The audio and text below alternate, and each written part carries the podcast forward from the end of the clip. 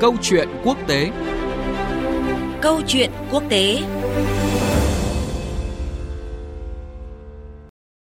Kính chào quý vị và các bạn. Thưa quý vị và các bạn, lãnh đạo 27 quốc gia Liên minh châu Âu EU vừa tiến hành phiên họp thượng đỉnh đặc biệt trong hai ngày tại lâu đài Versailles ở ngoại ô thủ đô Paris của Pháp, với mục tiêu tìm kiếm mô hình phát triển mới hướng tới sự tự chủ chiến lược trong ba trụ cột an ninh quốc phòng, năng lượng và kinh tế. Dư luận cho rằng khó khăn lớn nhất của châu Âu đó là sự phụ thuộc quá lớn vào Nga về năng lượng, nhất là trong bối cảnh quan hệ kinh tế chính trị với Nga đổ vỡ toàn diện vì xung đột tại Ukraine. Chủ đề chính tại hội nghị thường đỉnh đặc biệt của EU là mô hình mới của châu Âu về tăng trưởng và đầu tư. Nước chủ nhà Pháp hiện đang giữ chức chủ tịch luân phiên Hội đồng châu Âu khẳng định hội nghị lần này là một bước nhảy vọt của châu Âu trong việc nâng cao chủ quyền, năng lực hành động trong các vấn đề chiến lược như quốc phòng, năng lượng. Trong khi đó, Thủ tướng Bỉ Alexander De Croo nhận định hội nghị này là một cột mốc lịch sử đánh dấu thời điểm châu Âu buộc phải đứng lên gánh vác các trọng trách an ninh của khối. 27 nước EU đã khẳng định lại vai trò then chốt của Liên minh quân sự NATO trong việc đảm bảo an ninh châu Âu, đồng thời thúc giục các quốc gia thành viên EU gia tăng chi tiêu quốc phòng, khuyến khích phát triển các dự án quốc phòng chung, các hợp đồng mua bán vũ khí chung. Chủ đề được đặc biệt quan tâm tại hội nghị là năng lượng khi cuộc xung đột tại Ukraine đang cho thấy điểm yếu của châu Âu khi phụ thuộc quá lớn vào Nga. Các nhà lãnh đạo châu Âu đã thảo luận và đánh giá bản kế hoạch mới được Ủy ban châu Âu công bố về việc sẽ cắt giảm 2 phần 3 lượng nhập khẩu khí đốt từ Nga ngay trong năm nay. Thách thức với châu Âu hiện nay là phải tìm nguồn cung ổn định trong thời gian ngắn. Tiếp đến là điều chỉnh các chính sách năng lượng – Thủ tướng Hà Lan ông Mark Rutte cho rằng một số nước cần phải đánh giá lại chính sách năng lượng trước đây. Tôi có thể tưởng tượng rằng ví dụ như nước Đức có thể sẽ phải xem lại chính sách từ bỏ năng lượng hạt nhân của mình. Nhưng tôi nghĩ hiện tại mọi thứ đều đang đi đúng hướng một cách hợp lý chứ không giáo điều, rằng châu Âu cần phải phụ thuộc ít hơn vào khí đốt và dầu mỏ của Nga càng sớm càng tốt. Nhưng việc này sẽ không diễn ra trong ngày mai. Đó là điều không thể. Kết thúc hội nghị thượng đỉnh châu Âu, lãnh đạo 27 nước thành viên EU đã cùng thống nhất đưa ra tuyên bố chung về tăng cường quyền tự chủ chiến lược. Theo đó, các nước châu Âu sẽ tăng cường quyền tự chủ chiến lược theo ba trụ cột an ninh, quốc phòng, năng lượng và kinh tế.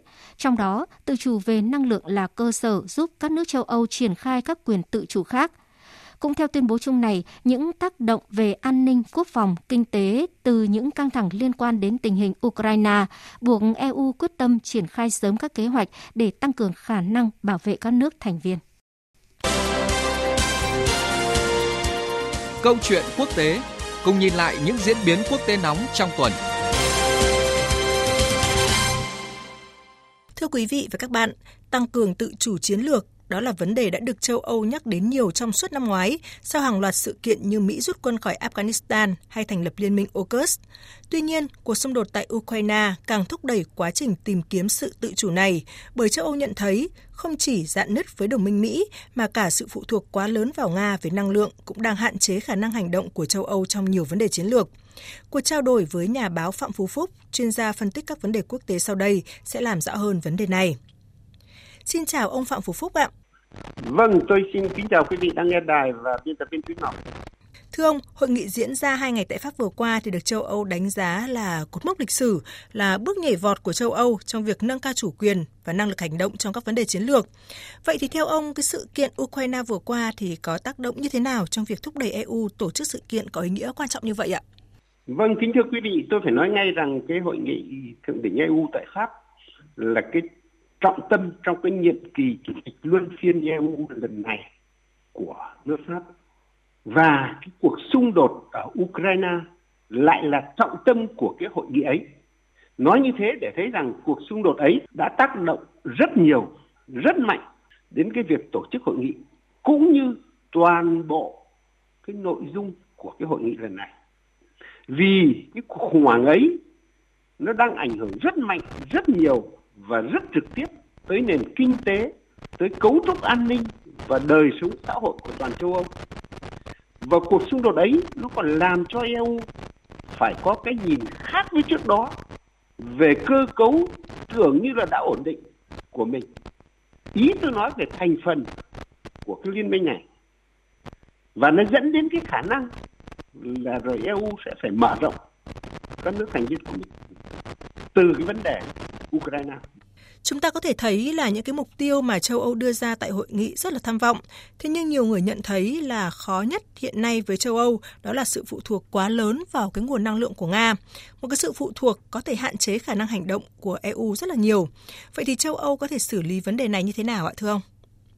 Vâng, chắc là quý vị đã biết cái cuộc xung đột ở Ukraine đã gây ra một cái cú sốc rất mạnh về năng lượng trên toàn cầu. Trong đó sẽ không sai khi tôi khẳng định rằng người châu Âu là những người chịu tác động đầu tiên và tác động mạnh nhất. Đáng nói hơn là cái cú sốc này lại xảy ra đúng vào lúc EU đang có những triển vọng rất khả quan về cái khả năng phục hồi kinh tế sau đại dịch Covid-19. Vậy các nước EU sẽ xử lý như thế nào về vấn đề này? Như biên tập viên Thúy Ngọc vừa hỏi.